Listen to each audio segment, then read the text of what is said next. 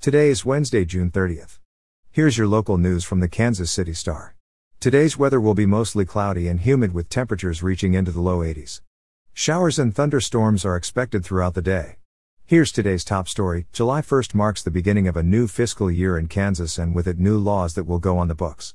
According to the Kansas Legislative Research Department, dozens of policies and regulations passed by lawmakers earlier this year became official on Thursday. Here are the ones likely to have the greatest direct impact. Kansans as young as 18 will be eligible to obtain a concealed carry license. Currently 18 year olds are limited to open carry firearms and the age for concealed carry is 21. Several changes to elections are scheduled to go into effect, though lawsuits are seeking injunctions to halt them. For example, it will become a misdemeanor to return more than 10 advance ballots on behalf of others. Advance voters who give their ballots to someone else will be required to sign a form verifying that they were not forced or unduly influenced.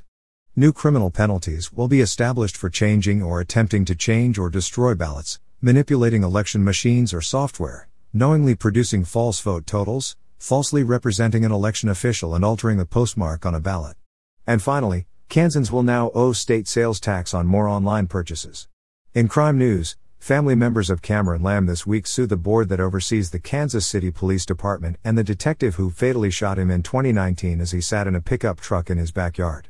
It is now one of several lawsuits pending against the police board or department members. The lawsuits stem from accusations of excessive force and alleged beatings, among other things. In the federal lawsuit Monday, attorneys for Lamb's family noted that other past excessive force claims have led to large settlements. That includes $725,000 paid out to settle a lawsuit brought by a 15 year old boy who, during a 2019 arrest, suffered a gash on his head, as well as broken teeth. A sergeant, Matthew Neal, has been charged with felony assault in that case. The new lawsuit, which is seeking more than $10 million on behalf of Lamb's children, also points to the 2013 shooting of Philippe Laura. In that case, the police board paid out $4.8 million after officers shot Laura 20 times, leaving him partly paralyzed. Lamb's family's lawsuit is one of at least two filed against Kansas City police this month stemming from past shootings.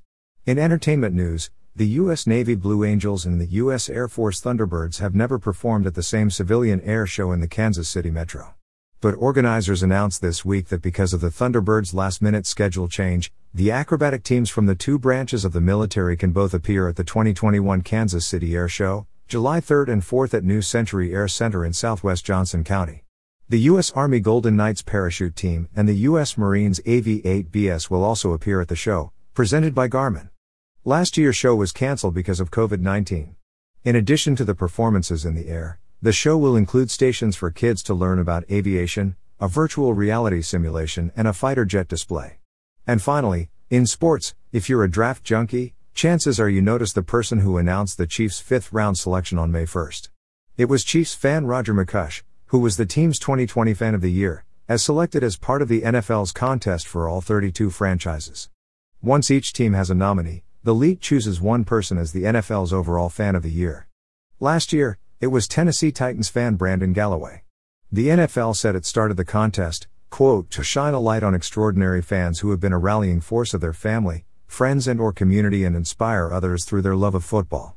The Chiefs are now searching for their 2021 Fan of the Year.